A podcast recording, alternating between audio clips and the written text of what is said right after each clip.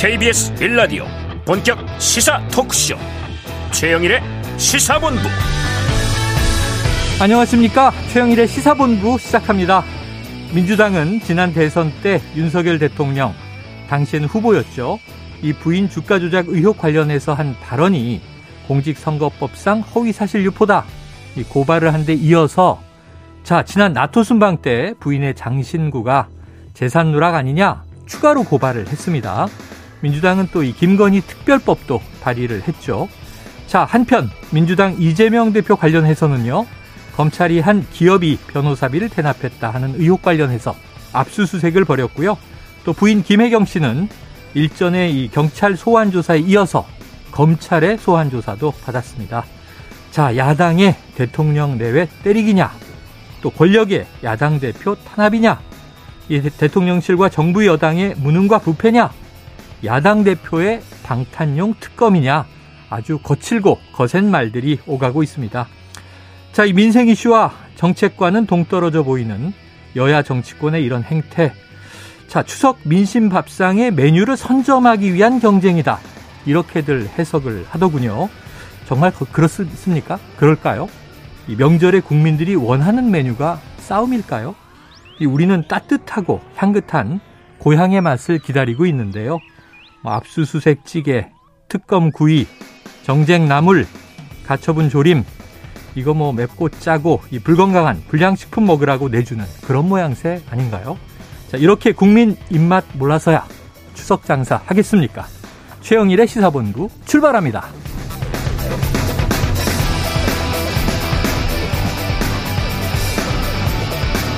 네, 1부에는요, 오늘의 핵심 뉴스를 한입에 정리해드리는 한입뉴스 코너 기다리고 있고요. 2부 10분 인터뷰, 새 비대위 출범을 앞둔 국민의힘 상황을 들어보겠습니다. 이어서 각설하고 시즌2, 그리고 경제본부가 준비되어 있습니다. 자, 한 입에 쏙 들어가는 뉴스와 찰떡궁합인 디저트송 신청 매일 기다리고 있으니까요. 오늘 뉴스에 어울리는 노래가 있으면 문자 샵 9730으로 자유롭게 보내주시기 바랍니다. 오늘의 디저트송 선정되신 분께는요, 치킨 쿠폰 보내드리고 있습니다. 많은 참여 부탁드리면서 짧은 문자 50원, 긴 문자는 100원입니다.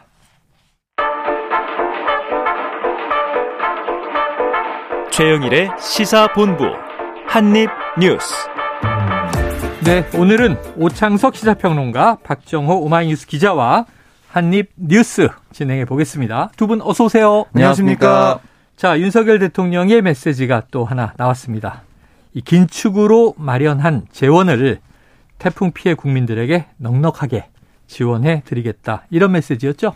그렇습니다. 윤 대통령이 오늘 출근길에 긴축 기조를 유지하려고 하지만 음. 긴축은 꼭 써야 할 때 쓰기 위한 재원을 마련하기 위한 거다. 네. 어려운 상황에 놓여 있는 분들을 위해 구조 조정과 긴축으로 마련된 재원을 넉넉하게 쓰겠다라고 얘기를 했고요. 음. 또 윤 대통령은 이 집중호우와 태풍으로 피해를 입은 국민도 지원 대상으로 함께 언급을 했습니다. 네. 어제 그러니까 윤 대통령이 태풍 피해가 컸던 포항과 경주를 직접 방문했었거든요. 그 이후에 예, 특별재난 지역 선포 예, 포항과 경주를 했는데 네. 아, 거기에 대해서 강조를 하면서 윤 대통령이 중학생 아들을 잃은 어른, 어머니, 음. 또 부모님을 함께 잃은 자녀들, 늦은 나이에 결혼도 하지 않고 홀어머니를 극진하게 모시고 살아온 그 아들을 잃은 어머니, 아, 그분들을 어떤 말로도 위로할 수 없다는 것을 느꼈다. 이렇게 말을 했어요. 네. 그래서 이 어, 포항 상황을 언급하면서 어, 눈가가 좀 촉촉해지는 그 모습도 좀 볼 수가 있었는데요. 음. 그러면서 전국에서 수천 명의 자원봉사자들이 여러 업체 단계에서 와서 단체에서 와서 하천의 범람으로 흙담해야 될 마을을 복구하고 피해자들을 위로해 주는 것을 보고 연대와 희망이란 것을 함께 느꼈다 이렇게 강조했습니다. 네. 자, 지금 이게 어쨌든 안타까운 피해가 있었어요. 네. 뭐 초강력, 역대급 이런 수식어가 붙은 태풍이었는데 음. 처음에는 우리가 어 생각보다는 피해 규모가 작네. 음. 대비를 잘했나 보다 했는데 예, 그래도 10여 명의 인명 피해가 있었습니다. 네, 계속해서 조금 집계가 다 이번 주가 돼야 끝날 것 같은데 일단 여당에서는 경주 포항에 침수 차량 종합 금융 지원 센터를 운영하겠다. 음. 왜냐하면 당장 트럭이라든지 이런 것이 생계와 직접적으로 연관된 분들도 아, 있으니까 그렇죠. 빠르게 지원하겠다라고 했는데 이런 대책을 세우는 건 좋은 것 같습니다. 네, 자 대책 필요하고요. 뭐 이거 윤석열 대통령의 말씀 이거 뭐 틀린 구석이 없습니다. 정부가 긴축을 해서 마련한 재원 그왜 긴축해서 돈을 비축한 거냐? 네. 이럴 때 쓰라고 이제 음. 정부와 국가가 재원을 가지고 있는 거겠죠. 그리고 오늘 뭐 당정 협의도 있었는데요. 거기서 나온 내용이 태풍 피해 지원 예산 부족 시에 추가로 신속 지원하겠다 이런 얘기도 나왔고요. 네. 또 국토부와 행안부가 아파트 지하 주차장 대책 마련하는 쪽으로 또 의견을 모았고 음. 법 정비도 하겠다 이렇게 얘기를 했습니다. 알겠습니다. 자 한편 그럼 이제 야당은 지금 내일부터 추석 명절 연휴예요. 보니까 이재명 대표는 용산역에 나갔더군요. 그렇습니다. 이재명 대표와 박홍훈 원내대표 등 당 지도부가 아, 용산역에서 이 함께 웃는 한가위라고 적힌 어깨띠를 두르고 시민들을 만났습니다. 네. 아, 시민들에게 아, 이 여러 가지 인사 말씀 덕담을 건네고 있었고요. 기자들에게 어떤 얘기를 했냐면 물가도 금리도 나라 살림도 점점 어려워서 정말로 어려운 시기다. 그래도 명절은 회포를 풀고 즐거운 한때를 보내는 소중한 기회이기 때문에 국민들이 잠시 일상의 어려움은 잊고 따뜻한 추석 보내길 바란다. 이렇게 강조했고요. 또 이번 태풍으로 피해 입은 이웃들의 생각을 조금만 더 해주시고 우리 모두 함께 행복한 그런 세상 같이 만들어가면 좋겠다 이렇게 강조를 했습니다. 아, 그리고 이제 정진석 이 비대위원장 국민의힘 비대위원장 전국위 의결로 이제 비대위원장 직을 맡게 됐는데요. 오늘 오후에 서울역을 방문한다고 합니다. 음. 서울역에서 귀경 인사로 첫 행보를 할 예정입니다. 네, 모든 정당이 뭐 이 무렵에는 이제 주로 역에 가서 귀향하는 시민들에게 인사하는 게 또 관례인데 네. 어, 박 기자님 아주 노련하네요. 네. 어, smooth하게 넘어가네요. 아무렇지도 않게 어, 어, 정진석 비대위원장. 네, 다음, 네. 다음 주제로. 어제 이 시간에 두 분이 박주선이 확실합니다. 뭐 이렇게 얘기를 네. 하시더니 네. 집에 퇴근해서 뉴스를 딱 들었, 들었 더니 국민의힘 새 비대위원장은 정진석. 네. 두분 어제 완전히 틀렸잖아요. 그러게요. 아, 그 뭐 원숭이도 나무에서 떨어질 때가 있다고 아. 오랜만에 한번 틀렸는데. 네. 네. 아 그러니까 제가 어제 말씀드린 것 중에 하나가 네. 이준석 전 대표의 SNS 글이 네네. 좀 의미심장하다. 박주선 좋은 분이다. 네. 빨리 임명하셔라. 꼭 모셔 주십시오. 이렇게 네네네네. 얘기를 했는데 어, 거기에 대한 어떤 작용이 일어나지 않았나 네. 저는 개인적으로 주장을 해보고요. 아. 아, 그런데 내용을 좀 들여다보면 박주선 어, 전 부의장이 그랬다는 거예요. 권성동 원내대표한테 자신은 당을 잘 모르기 때문에 음. 비대위 위원장을 역할하기 어렵다 이런 얘기를 했고 또 여권 쪽 얘기를 들어보면 이게 사실 우리가 맨 처음에 주호영 비대위 출범했을 때는 혁신형 비대위냐 관령 비대위냐 이런 얘기를 많이 했어요. 네. 그래서 이 비대위 기간도 올해 말까지냐 아니 음. 내년까지 넘어가는 거냐 얘기를 했는데 주호영 위원장은 좀 혁신형 비대위로 기간도 좀 오래 갈 수 있다 이런 생각 했잖아요. 네. 근데 그게 과연 아, 여권에서 바라는 국민의힘 내부에서 바라는 거냐라고 감론을박이 있었는데 음. 박주선 부의장 같은 경우도 짧게 끝내는 비대위가 아니라 좀 음. 길게 가져가는 비대위를 어, 선호했다. 그래서 그런 면에서 잘 맞지 않았다. 이런 얘기도 나오고 있습니다. 네. 자, 원숭이도 나무에서 떨어질 때가 있다. 아주 뻔뻔스러운 해명을 했어요. 저는 이제 친구 따라 강남 가다가 망한. 예, 예. 오평로가님 어제 굉장히 그럴듯하게. 네. 어, 이건 대통령실의 의중이 작용한 겁니다. 뭐 이런 분석까지 했어요. 자, 정, 어떻게 된 겁니까? 정진석 국회 부의장이. 네. 어, 낙점을 받았고 오늘 오전에 이제 통과가 됐는데 지금도 논란이 있는 게 있습니다. 더불어민주당 조홍천 의원도 자신 SNS에 글을 쓰면서 밝혔는데 의사봉을 지휘하는 음. 국회 부의장과 집권 여당의 당 대표격인 비상대책위원장을 겸직하는 것은 옳은 것인가? 아, 가만 있어. 지금 박주선 전 부의장은 네. 과거의 부의장 경력이 있는 거고 네. 지금 정진석 국회 부의장은 현직이네요. 그러니까 이제 심판이 한쪽 팀과 같이 뛰는 것처럼 보일 수 있는 거예요. 네, 네. 그러니까 중립성이 조금은 훼손되어 보일 우려가 있다라고 조홍천 의원이 음. 글을 남겼는데 네. 그러한 분야 그런 부분에서 정진석 비대위원장이 임명될 거라고는 사실 많은 사람들이 생각하지 못했을 겁니다. 네, 네. 그래서 이제 정진석 의원이 뒤로 물러나 있었을 것 물러나 있었던 것인데 박주선 전 의원이 왜 거절했는지는 잘 모르겠으나 저는 음. 뭐두 가지 정도인 것 같아요. 이준석 대표가 가처분 신청을 할 것은 자명하기 때문에 두 사람 간의 진흙상 싸움을 하기 싫어서 음. 개인적인 이유일 수 있고요. 두 번째는 네. 박주선 전 의원 같은 경우는 다섯 번 기소돼서 네 번 재판 가서 다 무죄로 풀려났습니다. 음. 그러니까 법률적으로 해박한데 네. 누가 보더라도 이 가처분이 인용이 또 될 것 같은 아. 똑같은 담당 판사이기 때문에 네. 자신의 임기가 그렇게 길지 않을 것이고 어떻게 보면 또 모욕적으로 불명예스럽게 조영 비대위원장처럼 퇴진할 수 있을 것이다라는 어, 예측을 한 것은 아닌가 음. 그런 생각도 듭니다. 어쨌든 박주선 위원장, 박주선 취임 준비위원장이 거절함으로써 네. 정진석 국회 부의장으로 지금 넘어간 상태입니다. 네. 그래서 어제 기류가 갑자기 바뀌었는데요. 어제 이 시간만 해도 지금 세 명으로 압축돼 있고 그 중에 한 명, 특히 박주선 전 부의장이 유력하다.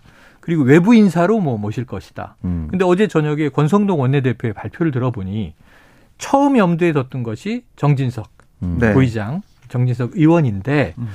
고사해서 네. 다른 대안들을 찾다가 결국은 이제 삼고초려해서 수락을 받아냈다 이런 얘기였어요. 그렇습니다. 그러니까 처음에 이 정진석 부의장도 고사했던 부분이 왜냐하면 음. 지금 뭐 친윤계의 좌장으로 불리고 있는데 네네. 비대위원장을 맡게 되면 결국 이제 당이 윤심에 의해서 좌우되는 그런 당으로 가는 게 아니냐 이런 비판이 있을 수가 있으니까 음. 고사하면 있었을 것 같아요. 아, 그런데 지금 뭐 계속해서 아, 다 고사하니까 음. 김병준 전 위원장도 그렇고 박주선 전 부위원장도 그렇고 안 되니까 결국 고배를 든다 이런 얘기를 음. 하면서 고배를 마시는 그런 상황에 갔는데 그러니까 이게 맨 처음 주호영 위원장이 비대위가 됐을 때는 이게 혁신형 비대위냐 관리형 비대위냐 이 얘기가 나왔는데 지금은 두 가지예요. 관리형 비대위냐 무효형 비대위냐 이 얘기가 나온단 말이죠. 네네. 그러니까 왜냐하면 14일에 이 재판부에서 심리를 한 다음에 결과 언제 나올지 가처분. 모르겠지만 네. 네. 가처분 그 인용이 될 경우에 음. 다시 또 비대위가 사라질 수가 있습니다. 어. 그러니까 그렇게 되면 결국 그 고배가 되는 거고 예. 또 자신의 어떤 정치 커리어에도 좋지 않은 영향을 주기 때문에 네. 어려운 자리긴 하지만 결국 여기에 간다라는 거고요. 예. 무효용 비대위가 되지 않는다고 한다면 결국 어, 이 정진석 비대위에 놓여 있는 과제는 이 친윤 이 비대위라는 얘기를 안 듣고 어떻게 화합형으로 갈 것이냐 음. 이 부분부터 해가지고 또 이준석 전 대표의 관계를 어떻게 풀어나갈 것이냐 이런 과제가 있는데 음. 현재로서는 당의 화합과 아, 뭐 소통을 강화하는 쪽으로 화합형 비대위를 가겠다라는 전진석 비대위의 아, 그 내용이 좀 나와 있는 상황입니다. 그래요. 어제 정진석 의원이 비대위원장 뭐 수락하는 메시지에는 고배도 아니고 독배라고 표현했더군요. 네. 자, 그런데 어쨌든 의총에선 추인이 됐고 오늘 전국위에서 의결까지 끝난 거죠. 네. 지금 그 상황이 진행되고 있는 거. 네네네. 예, 라고 볼 수가 있고요. 이거 뭐 반대되거나 결, 부결되거나 그럴 일은 없겠죠. 가능성은 없고. 그래서 네. 지금 정진석 비대위원장 체제 오늘 출범을 하는데 그럼 이제 남은 것은 비대위원을 또 새로 선임을 해야 되네요. 네. 그래서 이게 원래는 어제 다 선임돼서 끝날 거다라는 얘기도 했습니다. 아, 상임 정거까지 열려가지고 다 될 거다라고 얘기했는데 뭐 그 이후에 얘기한 것은 추석 연휴를 좀 시간을 가지면서 음. 어, 비대위원 인선을 하겠다 이렇게 얘기를 했습니다. 네. 그래서 오늘 기자들이 정진석 의원 출근할 때 좀 여러 가지 물어봤는데요. 혁신위와 비대위의 협력이 필요하다. 어. 네, 최재형 위원장을 비대위원으로 모시겠다. 이런 얘기는 했어요. 오. 이제 그걸 통해서 어떻게 보면은 최재형 위원장 혁신위는 이준석 전 대표 체제에서 지금 나온 그런 음. 혁신인데 음. 통합형 비대위의 좀 뜻에 맞는 그런 인선으로 최지영 비대위원을 먼저 내세운 것 같아요. 네네. 여기에 대해서 비대위원 인선이 어떻게 될지 모르겠지만 결국에는 비대위원들이 몇 면이 누가 될 것이냐 이것부터 전진석 비대위의 평가가 들어간다라고 볼 음. 수가 있겠습니다. 그래서 뭐 전원 교체할지 네. 일부 교체할지 고민한다라는 응답도 했거든요. 어. 그럼 고민하고 있는데 최재형 혁신위원장을 모셔오는 거는 좋을 수 있는데 네. 이건 반대로 이준석 전 대표에게는 어떤 사인이 되냐면 음. 내가 임명한 네 사람을 데려와서 우호 지분으로 만들려고 하는 것인가. 음. 그러니까 나의 지분을 뜯어가는 것이다. 네 이렇게 또 생각을 할 수가 있거든요. 어. 그게 무슨 의미인지는 모르겠는데 저희 방송 시작 한 2시간 전쯤 SNS에 나는 돈과 뭐 돈 별로 안 좋아합니다. 근데 그 사람 제일 조심해라. 돈에 미친 사람이다. 이런 어. 인터넷 강의를 하는 인터넷 강사의 캡처를 올렸어요. 아 이게 해석을 해야 되죠. 무슨 뜻이에요? 그럼? 근데 이게 맥락이 지금 주요 국민의힘에서 나왔던 발언들을 살펴보면 정진석 부의장이 윤핵관이나 이런 표현 쓰지 마라. 음. 나는 대통령이랑 절대 연락 안 한다. 아. 그리고 1대1로 연락해서 뭐 좌지우지하는 직거래 체제 싫어한다. 아. 그리고 난 용산의 대통령 인사 한 명도 추천 안 했다. 음. 이런 발언들을 막 쏟아냈거든요. 그러니까 주요 발언들이 다 정진석 비대위원장 입으로 나왔기 때문에 네. 어떻게 보면 우회적으로 이준석 대표 아니라고 하면 아무도 누군가에게 누가 뭐라 할 수 없겠죠. 왜냐하면 주어가 없었기 때문에. 어. 그런데 오늘 주요 발언들은 보통 정진석 비대위원장 입으로 나왔다라는 것입니다. 아, 그래요. 자, 그런데 이번 어제 의총에서의 추인도 네. 무슨 표결을 한 게 아니라 어, 박수로 추인을 했다. 음. 근데 이제 명시적으로 반대 입장을 밝힌 것은 뭐 김웅 의원뿐이었다. 네. 근데 이제 참석한 의원이 전수는 아니에요. 75명 정도로 그렇습니다. 보도가 됐는데 네. 박수 추인 좀 논란이 됩니까? 네, 그러니까 이게 어제 권성동 원내대표 얘기를 들어보면 뭐 다 이제 박수로 추인해서 음. 다 아, 찬성했다 뭐 이렇게 얘기가 나왔죠. 근데 김웅 의원이 반대했다 이런 얘기가 나왔었는데 이 의원들 얘기 좀 들어보면 아니 손뼉 치지 않은 의원들이 많았다라는 거예요. 김웅 의원의 설명에 따르면 네. 그러니까 추인할 때 박수로 치잖아요, 사실. 음. 그래서 아, 예, 만장일치입니다 이렇게 넘어가는 건데 네네. 박수 안 친 의원들이 있었다는 게 김웅 의원의 증언이고요. 아하. 그리고 자신 말고도 명시적으로 반대 의사를 밝힌 분도 있다. 아, 우리 당은 예, 네, 우리 당은 박수의 힘이 아니다 이렇게 얘기했어요. 어. 그러니까 당명이 국민의 힘인데 네네네. 박수의 힘처럼 됐다라는 지적을 했고 또 해시태그에 어떤 걸 썼냐면 반대하려면 순발력이 필요하다. 아, 빠르게 처리되니까. 빠르게 처리되니까. 그리고 야. 허은하 의원도 여기에 좀 힘을 실었는데요. 네. 상당수 의원이 손뼉을 치지 않았고 저도 손뼉을 치지 않았다. 아. 두 명의 의원은 큰 소리로 반대했다라고 얘기했는데, 그러니까 김웅 음. 의원과 또 다른 의원이 있었는데 네네. 누군가 봤더니 박덕흠 의원을 알려주고 있어요. 아 그래요? 네. 근데 사실 이게 이해가 잘 안 되는 게 하태경 의원일 거라고 생각했는데 의외의 이름이 나왔네요. 네, 그러니까 정진석 부의장과는 사돈 관계거든요. 네네. 의원이 충청권이고. 네, 그래서 어떻게 이런 일이 벌어졌을까 네네. 생각했더니 이게 어떻게 보면 독배이기도 하고 어. 무효형 비대위로 갈 수 있으니까 어. 아 그걸 염려해서 반대한 게 아닐까 하는 좀 개인적인 생각도 좀 해봤습니다. 아, 이런 해석은 좀 조심해야 될것 네. 같습니다. 그리고 조경태 뇌피셜인데요. 네, 어. 조경태 의원 같은 경우도 박수 추인 방식을 비판했는데요. 박수하는 게 어디에서 많이 본 듯한데 사회주의 국가에서 그렇게 하지 않냐? 아, 저런. 썩 민주적인 의사결정 구조는 아니다. 좀 더 절차를 신중하게 밟았어야 한다. 이렇게 주장하기도 했습니다. 자, 여기는 지금 counterpart 상대 역이 있는 일이 벌어지고 있는 겁니다. 비대위는 결국 이준석 대표를 완전히 좀 찍어내기 위한 과정 아니냐 이런 얘기가 계속 있었고요. 이게 이준석 대표의 이제 징계 이후 쭉 벌어지고 있는 일련의 과정인데 자, 이준석 대표의 절친으로 알려진 오창수 평론가. 아까도 언급을 해주셨는데 이준석 대표의 SNS 반응 어떻습니까? 네. 일단은 이제 제가 방금 말씀드렸다는 것은 오늘 2시간 전에 올린 것이고 네. 지금 제가 소개해드릴 SNS는 이제 17시간 어제 어, 네네, 어제 올린 예. 어, 개의 모습인데요. 시바견의 어. 모습인데. 아니, 그 유명하죠 인터넷에서. 네, 그 강아지가 옆으로 살짝 쳐다보면서 음. 자막은 인간의 욕심은 끝이 없고 같은 실수를 반복한다. 네네네. 라는 것이었죠. 이게 아마 제 정진석 비대위원장 임명 또는 뭐 박주선 비대위원장 임명이 어쨌든 어제 저녁에는 결정이 나는 상황이었고 네. 비대위 체제로 가는 것 자체에 대한 비판이 아니냐라고 음. 해석할 수밖에 없는 상황이었습니다. 그렇기 때문에 이 부분에 대해서 댓글을 쭉 살펴보면 사실 이준석 대표는 징계 전으로부터 댓글이 거의 양분입니다. 네. 국민의힘 지지자들만 거의 쓰고 있어요. 어. 양분돼서 이준석 대표를 지지하는 사람은 끝까지 가야 합니다. 네, 네. 지금 절대 뭐 이준석 대표 물러서면 안 됩니다. 이렇게 쓰는 사람과 어. 당을 위해서 왜 전 대표가 당을 계속해서 앞서서 망치려고 어, 하는가? 흔드느냐? 야당에 공격할 일이 얼마나 많은데 여당의 당 대표였던 사람이 이렇게 대통령과 여당 스스로를 힘들게 하느냐 음. 이렇게 막 나뉘어져 있거든요. 근데 아마 댓글을 뭐 살펴볼 수도 있고 안 살펴볼 수도 있는데 댓글과는 무관하게 본인의 길을 계속 하고 있으니까 음. 이 부분 좀 지켜봐야 될 것 같습니다. 어쨌든 비대위 출범에 대해서 비판을 했습니다. 네, 어제 다룰 때는 이준석 네. 대표가 자 박주선 의원 좋은 분이다. 네. 비대위원장으로 뽑으셔라. 네. 아 가처분은 합니다. 이런 네. 내용이 있었잖아요. 맞습니다. 그럼 그 박주선이란 이름을 정진석으로 바꾸면 가처분 또 할까요? 저는 또 할 거라고. 아, 또 3차 가처분도 한다. 3차, 2차 가처분이죠. 어떻게 보면은. 2차가 지금 14일에 한번 심리가 네, 예정돼 그거. 있는 거고 네. 추가로 또 한단 말이죠. 또할 이번 새 비대위에 대해서 안 할 가능성이 없지 않을까요? 어, 할것 같다. 알겠습니다. 음. 자, 오늘 목요일인데요. 사실은 내일부터 추석 연휴가 시작되기 때문에 금요일 같은 목요일입니다. 점심 시간 교통 상황을 알아보고 이어가도록 하겠습니다. 교통정보센터의 정현정 리포터 나와주세요. 네, 추석 연휴가 하루 앞으로 다가왔습니다. 거리두기가 없는 첫 명절이라서 벌써부터 차들이 많습니다. 차들이 많아지면서 정체와 돌발 구간도 늘었는데요. 먼저 경부고속도로 서울 방향으로 남이분기점에서는 대형 화물차가 고장나 있습니다. 양재에서 반포까지 10km 넘게 정체고요. 반대 부산 쪽으로는 북천안 부근에서 천안휴게소까지는 27km 구간으로 정체 구간이 꽤 깁니다. 서양고속도로 서울 방향 송악 부근에서는 중형 소형 화물차가 고장으로 서 있습니다. 일찍 분기점에서 금천까지 밀리고요. 반대 목포 쪽으로는 일로 부근 1차로에서 화물차와 승용차가 추돌한 사고가 있었습니다.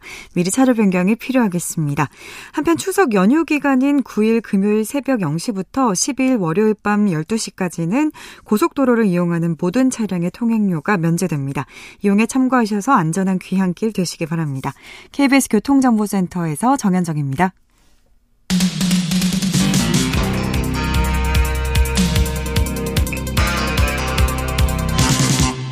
최영일의 시사본부.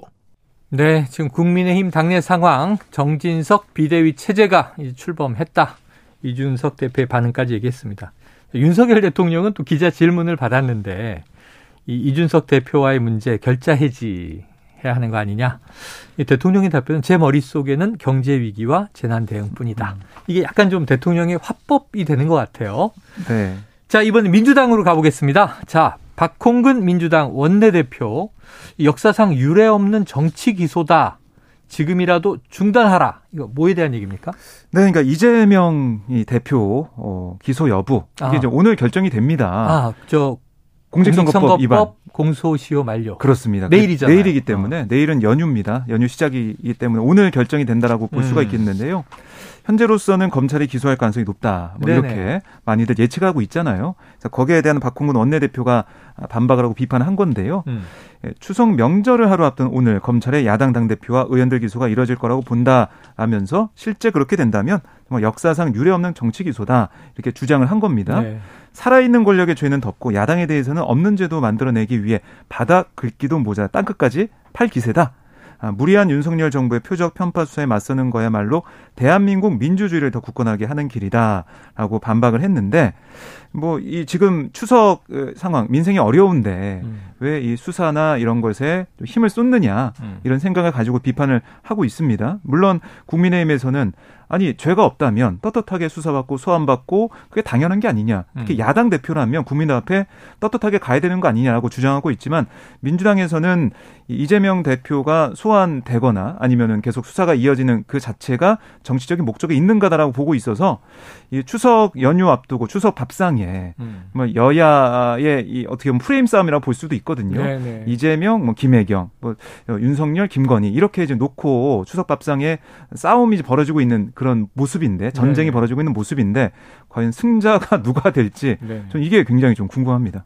제가 보기엔 두 개 다 맛없어 보여요. 맛없어 보인다. 승자가 있을까요? 이 저 추석 민심 밥상을 생각을 해보면 자 그런데 이제 어쨌든 이 뭐 정치는 프레임 싸움이 맞으니까 자 이게 이 공직선거법상 허위사실 유포 혐의로 기소되느냐 마느냐 오늘 결정이 될 거고 네. 여기에 맞불 작전이라는 게 대통령을 지금 두 번 고발했잖아요. 음. 네. 그리고 이제 김건희 특검, 특검 법을 대대적으로 발의한 거 아닙니까? 전 의원이 참여해서. 음. 자, 추석 민심의 밥상에는 오평론가님 어느 쪽이 지금 더 유리한 프레임이에요? 사실 뭐 둘 다 말씀하셨다 말씀하셨던 대로 싫어할 내용들이죠. 네. 국민들 입장에서는. 근데 제가 생각하기에는 국민들은 조금 더 직관적이고 음. 이야기하기 쉬운 거에 쏠리기 네, 네. 쉽습니다. 네. 그래서 결국은 이재명 후보와 김혜경 여사의 걸, 김혜경 씨에 걸린 부인 김혜경 씨에 걸린 내용들을 설명하는데 오래 걸리고 어.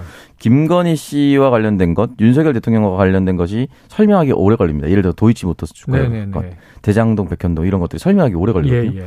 그럼 설명이 필요 없는 직관적인 건 뭐냐?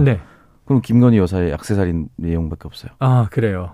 이거 비싼 거다. 자기 거안 있고 빌렸던 거다. 이게, 이게 사실 설명이 다른 게 필요가 없어요. 재산 신고 누락으로 추가 고발한 건이에요. 네. 어제. 그래서 설명이 길어지면 밥상머리에서 이제 정치 이야기가 길어진다는 네네네. 건데 그 길어지는 걸 누군가가 제지한다면 설명이 음. 필요 없이 되게 직관적으로 받아들이는 부분. 네. 지난 대선에서도요.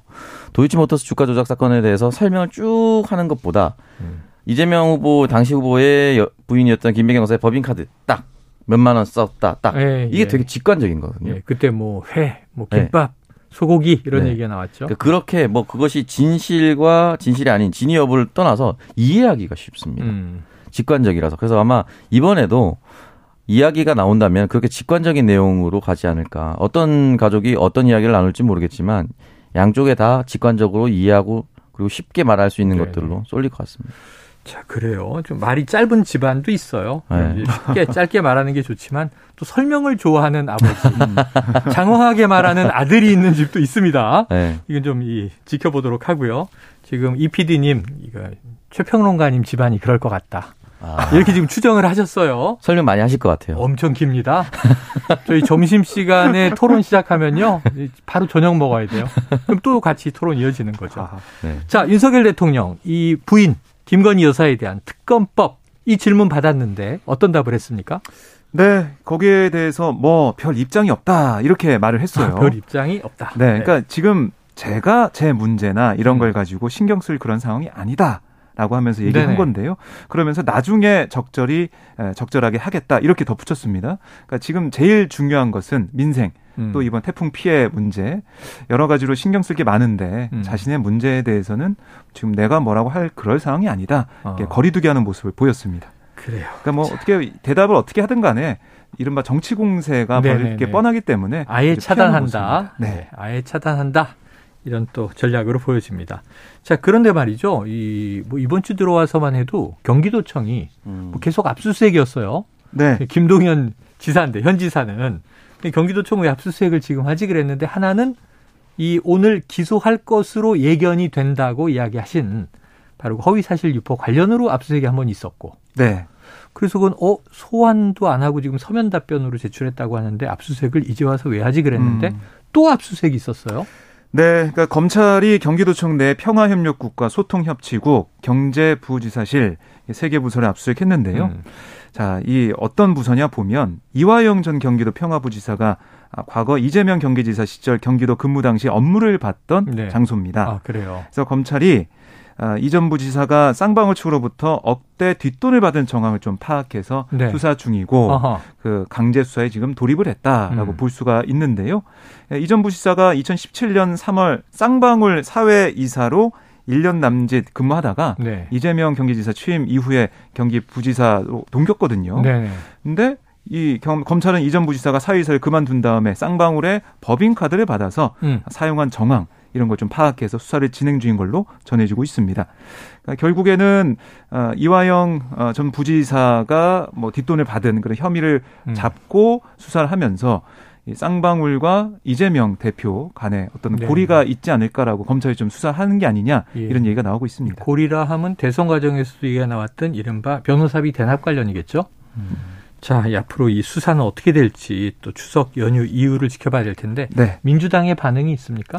네, 일단 민주당 같은 경우는 전방위적으로 야당 먼지 털기 그리고 음. 신상 털기 수사를 검찰이 하고 있다라고 박성준 대변인이 네네. 직접 이제 인터뷰를 통해서 얘기를 남겼고요.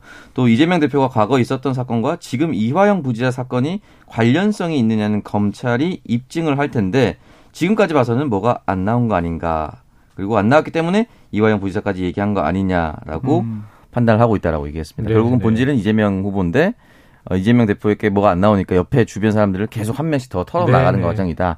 이렇게 얘기를 하고 있는 것 같고요.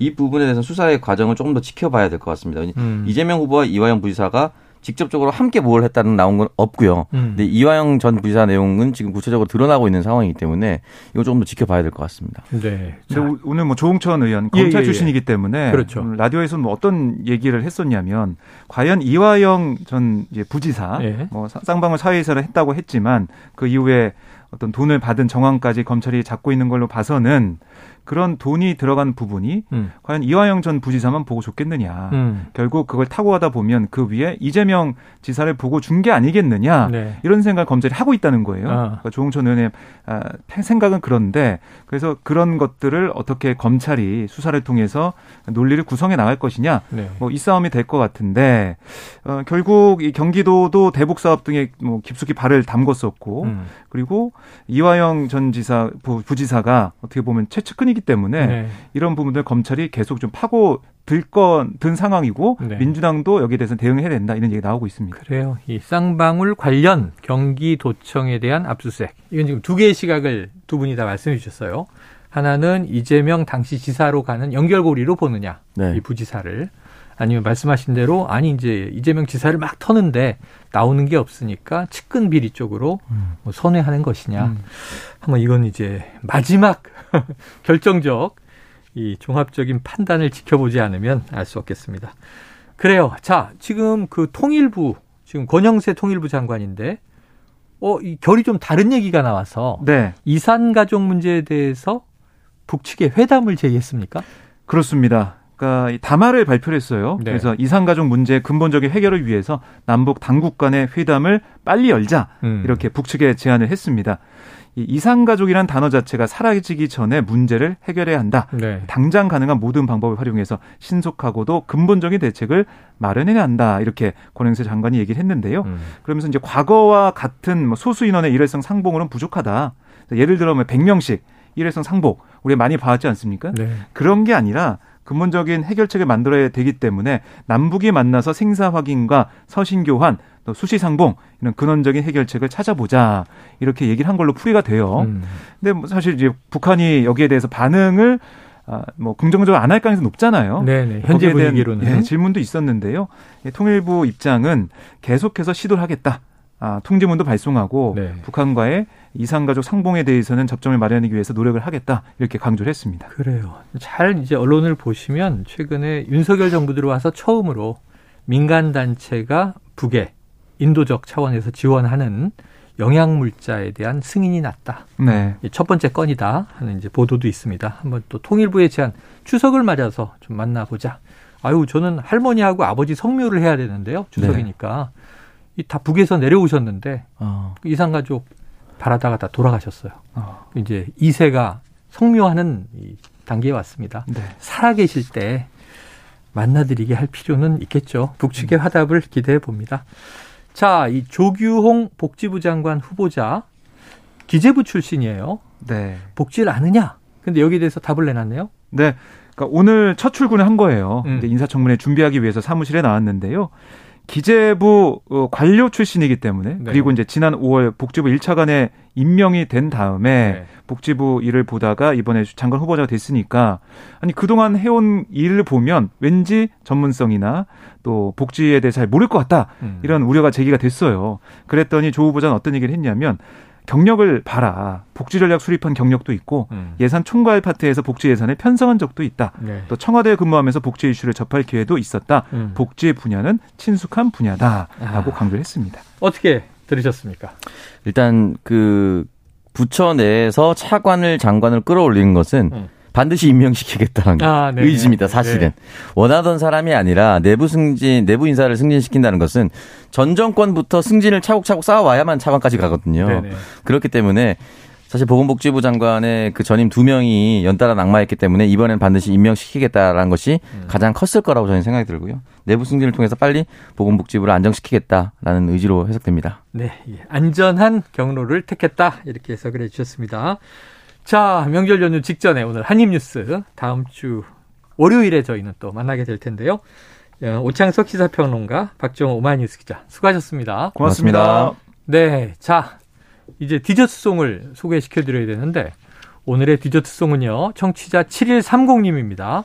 자, 명절 앞두고 포항과 경주에 많은 피해를 입어서 마음이 아프더라고요. 국가에서 피해 복구 잘 해주고 많은 지원해주면 좋겠습니다. 일시적이 아니라 꾸준히 해주면 더 좋겠고요. 자, 추석 연휴에 많은 분들이 가족들과 뜻깊은 시간 가지길 바라면서 구피에 다 잘 될 거야 신청해 주셨습니다. 치킨 쿠폰 보내드리고요. 노래 듣고 입으로 돌아오겠습니다.